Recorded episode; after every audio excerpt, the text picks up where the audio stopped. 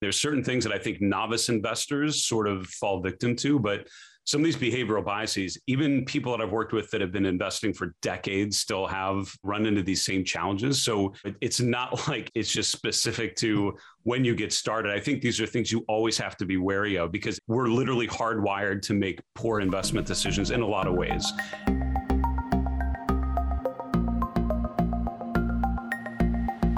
Welcome to the Market Call Show, where we discuss what's happening in the markets and the impact on your investments. Tune in every Thursday on Apple Podcast, Google Play, Spotify, or wherever you listen to podcasts. Welcome to the Market Call Show. This is Louis Llanes. I am the founder of WealthNet Investments. Today we have an interesting topic and I'm really excited about diving in, so let's get going.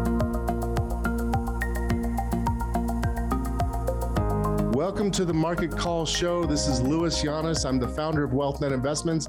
And today I have the greatest pleasure to interview Dave Keller. Dave Keller is a very fine investment analyst, and I'm glad to have him on.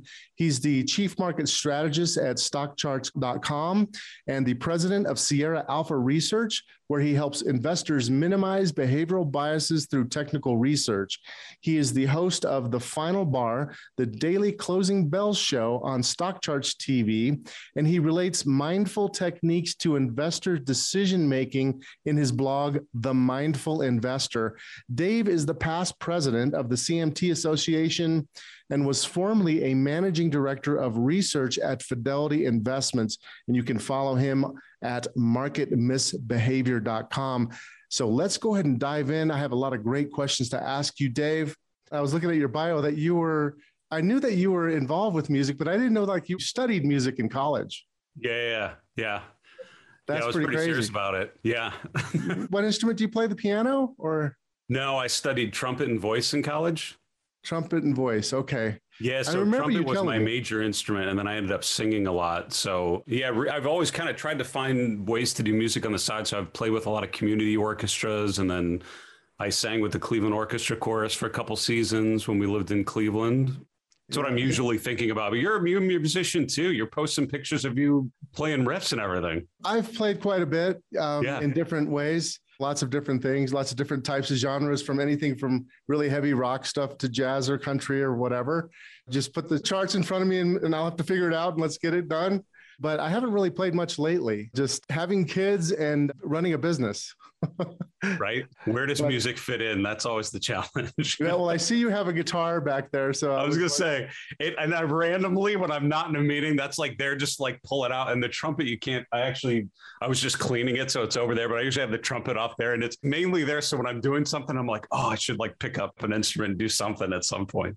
It's actually really creative. You know, uh, I think Einstein used to play the violin when he was between yeah. his thought processes. Yeah. So, so yeah. you're kind of like the modern day Einstein uh, technician.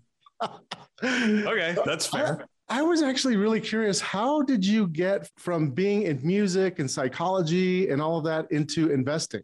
Yeah, it was really random. And what happened was I studied music and psychology at Ohio State, and I was really serious about music. So my plan was to keep going. And I mean, if you study music super seriously, you go to a conservatory, you go to graduate school, like you keep kind of going. And I certainly hit that point where I think a lot of mm. musicians do if you study it seriously, is you realize to be really good, you know what it takes, but to be elite, like the best, you have to like focus hundred percent of your time and just focus on being exceptional. And like, I could never focus that much. I would get burnout if I tried to do that much of it. Mm. And so I was looking for something that was a steady job because all of my musician friends were servers at Bob Evans or doing something and then gigging at night. And I was super done with that. It was good money, but it would be super cyclical. Like you'd make a ton of money for a week and then you'd make no money for two weeks. Mm. And it was just brutal. And so I went for a good paying gig and found Bloomberg, somehow ended up interviewing at Bloomberg. And I was like, wow, it pays really well. They're willing to teach me about all this. Like, great. And so I went to New York and I'd been in New York a couple times, but the chance to live there and then you know, do it. So I, I, really knew nothing about the markets when I was hired there. And they would hire a bunch of liberal arts majors and teach you about investing. And you got to work for a bunch of clients that were really knowledgeable. So, yeah. And then the music makes sense if you think about it because it's very mathematical, right? And so there's a very left brain part of it. And so I think the technical part of technical analysis kind of related to that in a pretty meaningful way. I always relate it to looking at an orchestra score. So I was actually studying orchestral conducting. That was my area of focus at the end. so ah. you're like conducting an orchestra, then you look down at a piece of music and it's just all these things and it's all about patterns and it's about knowing the period of the piece and knowing what's probably going to come next. And so when I started analyzing charts, it somehow felt like I'd been training for that as a musician, which was crazy. Absolutely. So that uh, was that, it. And then psychology, it's made perfect. Like it's when I realized you could study what people were thinking from an investing perspective, that made total sense to me. Like that just the fact that markets would be driven by investor psychology, anything other than that would never make sense to me. Like that just speaks to the core of what I studied and what I thought about. So yeah. It's really, really interesting. Actually, there are quite a few great technicians that have some musical background.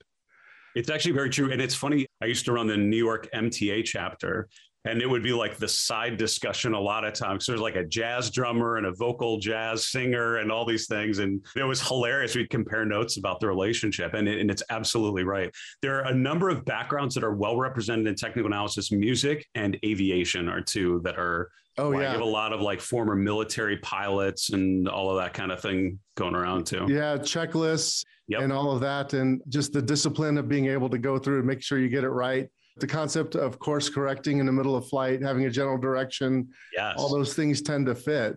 It's funny that you mentioned this about music because, and not to belabor the point, but I was both self taught on some instruments and also trained. So I played saxophone. I first started on the guitar when I was nine and then I played saxophone in band. And then I switched to, well, I played electric guitar in jazz band, and then I played snare drum in marching band and sax yeah. in concert. So I liked to play different instruments. I loved yeah. rhythm. So yeah. Uh, I worked really hard to get into the snare because it's snare is more difficult than some of the other instruments in terms of percussion. But I always felt like when I saw the concept of technical analysis, I always thought it made so much sense to me because you were looking at what was actually happening. And when you learn by ear, you hear relationships and intervals. And you yes. learn how to quickly hear intervals and chords, like what's a major seven, what's a minor seven. You know what these things are. And then when you start looking at charts, you can pick patterns out yeah. better because you're, tra- like you said, you're trained to see relationships and you might see some nuances that somebody else may not see as a musician. I really believe that. That's really interesting.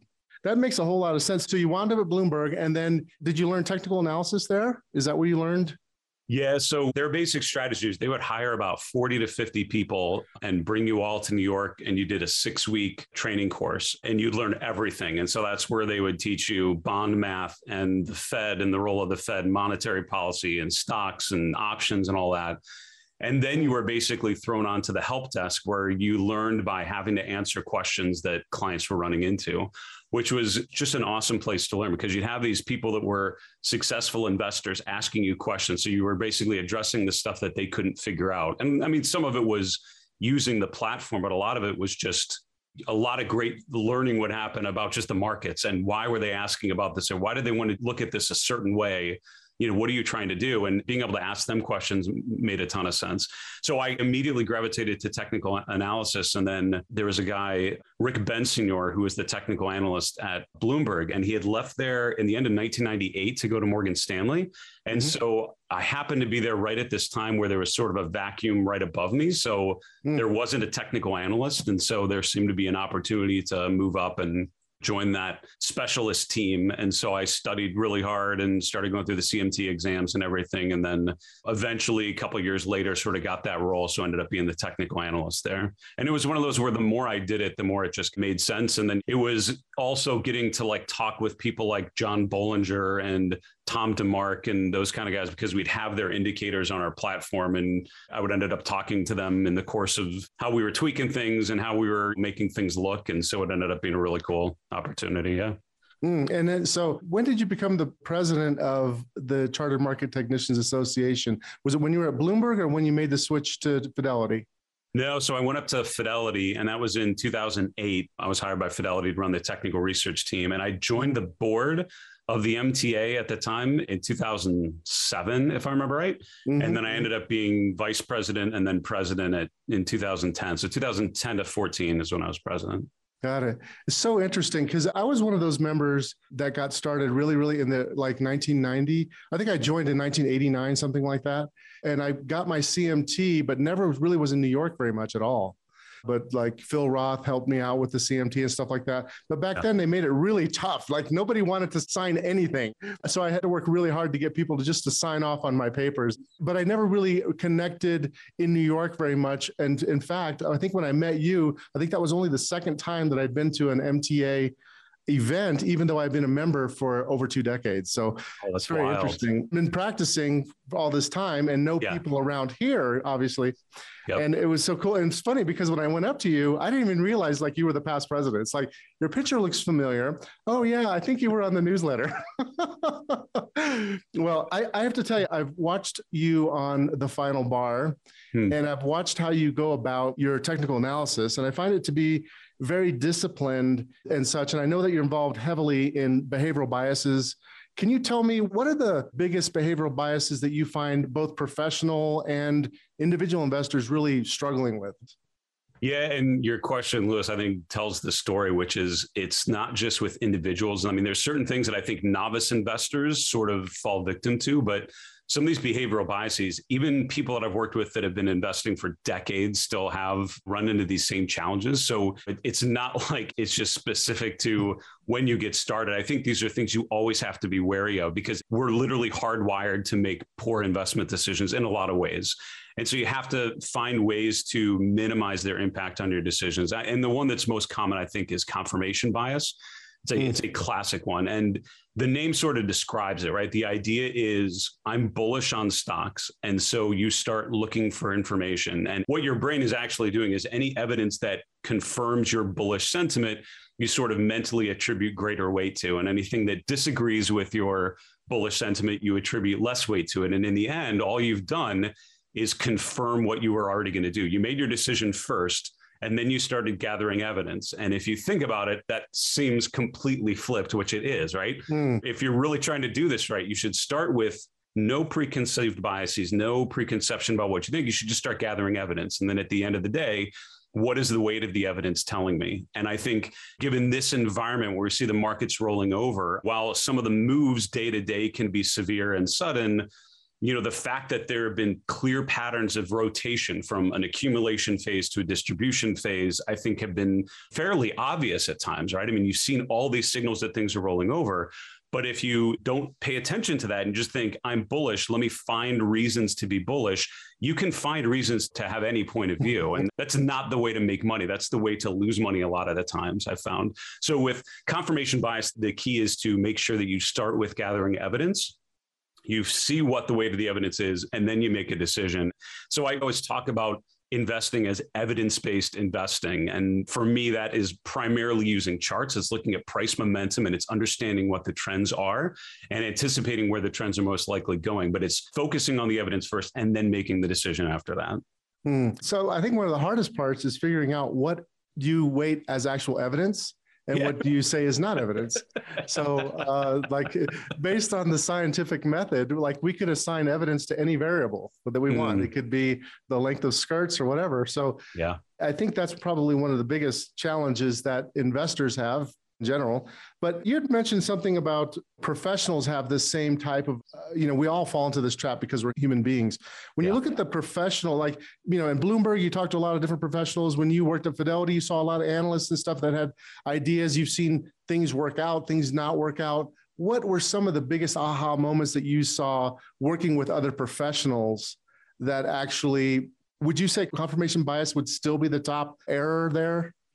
It's certainly one of the top ones. If I okay. would say, I mean, probably the top one for institutional investors would be overconfidence, which mm-hmm. is this mm-hmm. belief that you're unstoppable, that you have this solution that's going to work at all times. And it's very easy, especially again, we're sort of in this multi year, many, many years long bull market phase. And I was told don't confuse brains with the bull market, right? When you're doing well, you tend to attribute that to your skill as an investor. When you're doing poorly, you attribute it to bad luck. And that is a common mistake. And, and in reality, you have to remember that when you're doing well, there's at least a good component of that that's luck. You're in the right place, you have the right setup, and it's just working. And when you're doing poorly, some of that could most likely be attributed to something involving skill. And I tend to think of it in terms of like routines or how you're spending your time. Like there are things that you could do to probably upgrade your skill set. And I think for institutional investors, you're basically trained to be overconfident. You know, you're taught as a junior analyst to pound the table and insist that you're right. You're not taught to humbly admit when you're wrong and move on, right? But following the Peter Lynch methodology, he would always tell you that you're going to be right five or six times out of 10 at best which means your goal is not to be right all the time. The goal is to accept that you're going to be wrong a lot and to make sure when you're right, you stay right, and make sure when you're wrong, you admit you're wrong and you move on. And so I bucket that all in sort of that overconfidence mentality that you feel like mm-hmm. your routine is great, you're doing a good job, and either the market's working for you or it's not. And I find that people need to think, especially institutional investors, need to think about what's within their control and what's without of their control and focus on upgrading what is in your control. What can you improve on? What can you change that's going to give you a greater chance of success. And what is outside of your control that you can just kind of let go on your own, like what the market's going to do tomorrow, we don't know, right? None of us know. So you have to basically focus on what you actually can improve on and change. If you worry about your investments, need to make complex financial decisions, or pay unnecessary taxes, a lack of proper financial planning and investing may already be costing you a great deal. When you are ready to turn your piece of wealth into peace of mind, go to wealthnetinvest.com and click on the schedule a call button to talk to us and get a free consultation today since your focus has been technical, mm. I'm sure you've worked with a lot of fundamental people at Bloomberg, at Fidelity. What is your feeling about how fundamental analysts can incorporate technical analysis to help them remove some of these biases? What are some of the things that yeah. you look for? So I have a great example of this. At Fidelity, we had this event called the two minute drill. And this is something that had been going on for decades. And it was from early Fidelity days where all the portfolio managers and all the analysts would get in a conference room. And the fact that that was the case tells you how long ago it was because Fidelity now running trillions of dollars. I mean, it, there are hundreds of people in that category now but at the time, it was literally like a handful of people in a room, and every analyst would go around and would have two minutes to pitch any stock, and they would have to throw it out. And it was a great learning experience because you were forced to summarize a very well researched, very intricate investment thesis in two minutes. I mean, so you had to be tight. It's about earnings, it's about the management team, it's about this catalyst for growth. Like you had to just make it very, very like this nice little sandwich of an investment thesis. And as we got bigger, we continued to do this two minute drill a couple times a year, once a quarter usually. And one of the things I was able to do while I was there was to have one of my analysts at the meeting bringing up the charts. And what was funny is we, for a little while, would do some of the meetings without having the chart up, and people would just be talking about their thesis. Then we started doing these meetings where my analyst would put the chart of the stock up on the wall. And the behavior of everyone in the room started to change because if an analyst was pitching a stock and it was this, you know, obvious thing completely rolling over, you had to address that. You had to acknowledge, okay, for the last year, this has been an absolute dog. And that had to be part of your thing, right? You can't just ignore the fact that price is telling you something. And it was a great reminder, I think, for me that price is not just an output of the process, which is what a lot of fundamental analysts think. They think, mm all I need to do is understand the earnings trajectory, understanding the company, and then it's going to work out. And I'm basically buying earnings, but you're not buying earnings, you're buying the price, right? That's what you're actually getting exposure to. And so I think what technical analysis does is it reminds you that if you look at a PE ratio, both parts of that, the P and the E, can be analyzed and can be understood and you can start to draw some conclusions based on that and so i think that was an illustration of the value of thinking about the price and not just about whether or not this is a good company but is it a good time to be buying this good company because of what the market's telling you and i think mm-hmm. combining that is a really really powerful toolkit Wow. Yeah, I agree with that 100%. I learned that lesson after the dot com bubble Hmm. When I first got into the business, because I was primarily a fundamental person early in my career, CFA, all that stuff. and placing valuations, and it was working great first two and a half years of my career. And then all of a sudden, all the value stocks that made sense to us were rolling over and going down, and all these growthy names were going up, and we wouldn't own any of them. And it's funny, we lost a bunch of clients due to that. Our portfolios went down. Warren Buffett's portfolio went down. Mm-hmm. And then when it completely reversed, it's amazing. Investors don't come back with their tail between their legs saying, Oh, I, I was wrong, right? When you were right. But with value, so I learned the lesson that you have to manage risk. And then you also need to understand that price will overshoot up and down. And even in the theory of valuation, there's an element of it that is actually the risk premium, right? The premium that is based on sentiment. And that's the part I think that technical analysis helps you capture. It's funny looking at some of the notes from preparing for this meeting. I was thinking about all the different things that you probably looked at in your career. You've looked at every single indicator on the planet. You've talked to all these probably. different technical guys and stuff. Out of all the stuff that you've seen technically, what would you say are the most robust, meaningful things that, if you were only going to look at those, that you would look at? Um, could be, it really could be a concept. Question. It could be an indicator. It could be, yeah. I know there's a weight of the evidence, but if you could summarize it into maybe the top yeah. three or something like that. No, very, very, very good point. I just think that there's a theme with what I'm going to say, and it, it you hit on it with what, what you mentioned earlier. It's about risk management. I think one of the key benefits of technical analysis is risk management because the chart will tell you when something's not working. And again, I think one of the best tools you have, especially if you're managing any sort of assets actively, it's not picking the thing that's going to go up tenfold, although that's great. It's getting out of the things that are not working. And when I've found trading systems, especially long-term systems built for long-term investors, that's really, I mean, you, you tend to make money on the down markets on a relative basis. Mm. The benefit you provide is that you're out of the markets that are not working, and then you at least keep up with or close to keep up with the bull market phases. And overall, that ends up being a much better way to manage the downside risk. It's a much better way to manage the volatility and all of that. So for me, the techniques that I use are ones that help you to manage risk most effectively, is what I would describe it as. So the most important thing I would say for me is just this simple analysis of price. And I wouldn't call it price patterns, but it's just I find a lot of people when they get into technical analysis they get really complicated very quickly. And i think for me you hit on it earlier which is i've spent most of my career working for fundamental analysts or fundamentally oriented portfolio managers.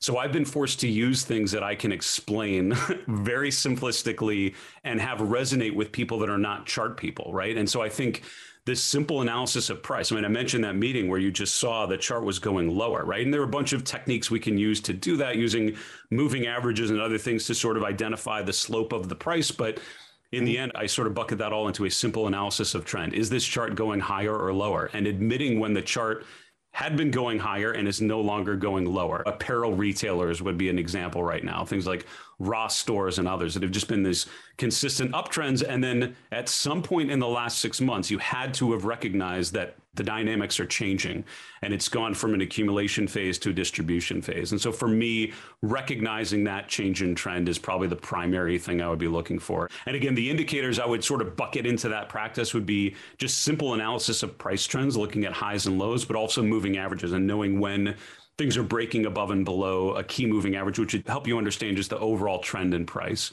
The second thing I would say, maybe my other answer would be relative strength, which is looking at the stock relative to a benchmark or relative to another basket of stocks. And one of the things I learned working for institutional money managers it was great that you were paid based on your relative performance, which is what most institutional money managers are paid off. It's your ability to outperform a benchmark. That's how you're evaluated. That's how you are you deeply analyze your performance based on the stocks you pick and how they do relative to all the other stocks you could pick. And I find especially for individual investors, you don't tend to focus enough on that relative game. And what happens is you do all this work analyzing the chart and you make a decision based on it. And what the relative strength tells you is, are you looking at the right chart in the first place, right? And so I think, especially when the market starts going down, you have a basket of stocks that are holding up and are allowing you to minimize your losses. And the relative strength line is what's going to tell you that more than anything. So looking at that relative strength line, and you know, I was taught if you want to outperform the S&P 500, you need to own stocks that are outperforming the S&P 500. Simple as that. So mm-hmm. that allows you to key in on the stocks that are making relative gains and are helping you outperform a passive product. And that I think should be a key area of focus. And you've mostly been in the stock world, is that correct? Yeah, that's right. Yep. So if you look at the market today, and you kind of see what's happening this morning, the market selling off. What is your sense for the trend phase that we're in right now in the overall US equity market? Yeah, good question. I think, and the short answer is I think it's short term fairly negative and long term fairly positive, is kind of the way I would balance it. If you look at the short term charts, and short term, I would say like a six month to one year time frame. So short term within the context of being a long term investor, there are a lot of warning signs that I think we've seen and they've been building up. And I think that mm-hmm. I've been describing the last six months as a stealth correction. The markets can correct in three ways. They can correct in time, which is what you saw in September and October of last year. It wasn't really a big drop in price, but it was more of a sideways trend. You sort of hit a peak in September 2020, you had about a two month period where it was consolidating. And then November, it broke out to new highs and then continued on to this year you can correct in terms of price. This is what we saw in February to March of 2020. This is a steep decline, very short time frame, but you gave up a lot of the previous gains and just lost a year's worth of gains in a month. But then you have a stealth correction, which is when the market's actually holding up or going up a little bit, but a lot of individual names are going down already. And so you've seen that in the last six months where the S&P 500's made new all-time highs every month through September. The Nasdaq's made new all-time highs from September, but a lot of individual names are down 10, 20 plus percent during that same period. And I think the way you saw that is with uh, breadth deterioration, and that's market breadth, looking at the participants of those indexes. The index is doing one thing. What are all the stocks that make up those indexes doing? And a lot of the breadth indicators have been really fairly negative here in the last couple months. From April, May on, they've all been rotating lower, and it shows you that the conditions are getting less and less constructive for the market. And what happens after that plays out for a while is at some point, price kind of has to give way and it has to, uh, you know, once people recognize that a lot of individual names are coming off, you sort of get into full risk off mode. And that's when prices can start to drop. And I think that's what we're seeing now. You're seeing pullbacks in the seasonally weakest part of the year, September through October. That's pretty classic in terms of when this sort of thing would happen. But if you look at the long term charts, the long term trends, they're still relatively healthy. And you see a lot of potential catalysts for future upside, right? I mean, the Fed is having to make a lot of changes, but overall, still incredibly accommodative. And you see charts over the long term that have pulled back a bit, but still over the long term are still holding up just fine. And so I think that short term weakness, but providing a pretty decent buying opportunity through year end seems to make mm-hmm. sense, I think, from a technical perspective. Yeah, that makes total sense.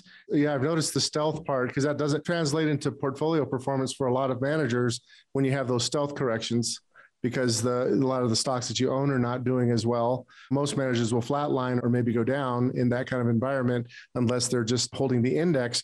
I noticed that some of the big names that were keeping the index up are starting to crack support levels and that's also maybe a warning sign. So that makes a whole lot of sense to me. I really appreciate you coming on and talking to me. I appreciate you giving me your insights, and I really respect the way you communicate technical analysis.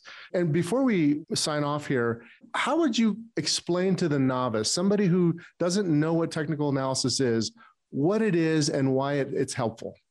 So I will come at this question from a perspective of psychology, because as you mentioned, I mean that was what I studied before I got into investing, and it just and it made sense to me. The idea that people behave in crazy ways and trying to understand that has been a goal for me for a long time and i think for me technical analysis gives you a framework for understanding what investors are thinking and how that thinking how their emotional state is translated into stock prices. You know, I was taught, as many did. I mean, I took one course in economics. I took an honors economics class at Ohio State, and it was very much on market efficiency and talking about modern portfolio theory and those sorts of things. And then when I learned, and I think not just when I learned about investing, but when I actually sat down with traders and I went to the floor of the CME in Chicago or went mm. to the Merrill trading desk in New York if you had that textbook and then looked around you, like there's no way that what you had been taught translated into what the market was actually doing.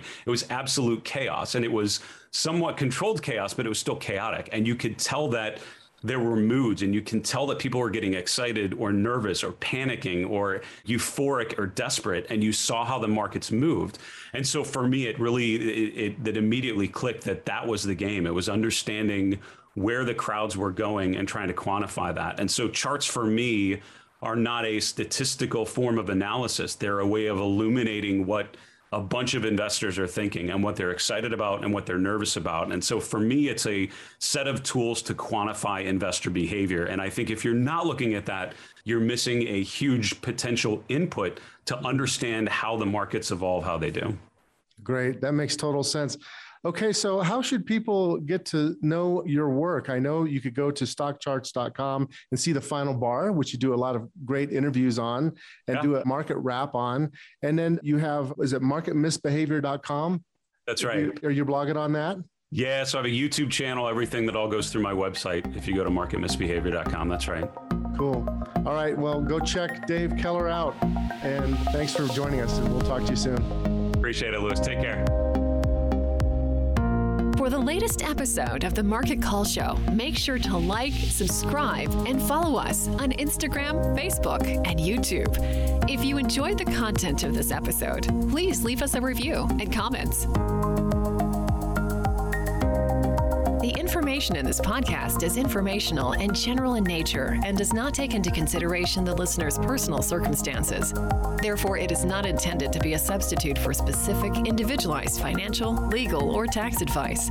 To determine which strategies or investments may be suitable for you, consult the appropriate qualified professional prior to making a final decision. WealthNet Investments is a registered investment advisor. Advisory services are only offered to clients or prospective clients where WealthNet Investments and its representatives are properly licensed or exempt from licensure.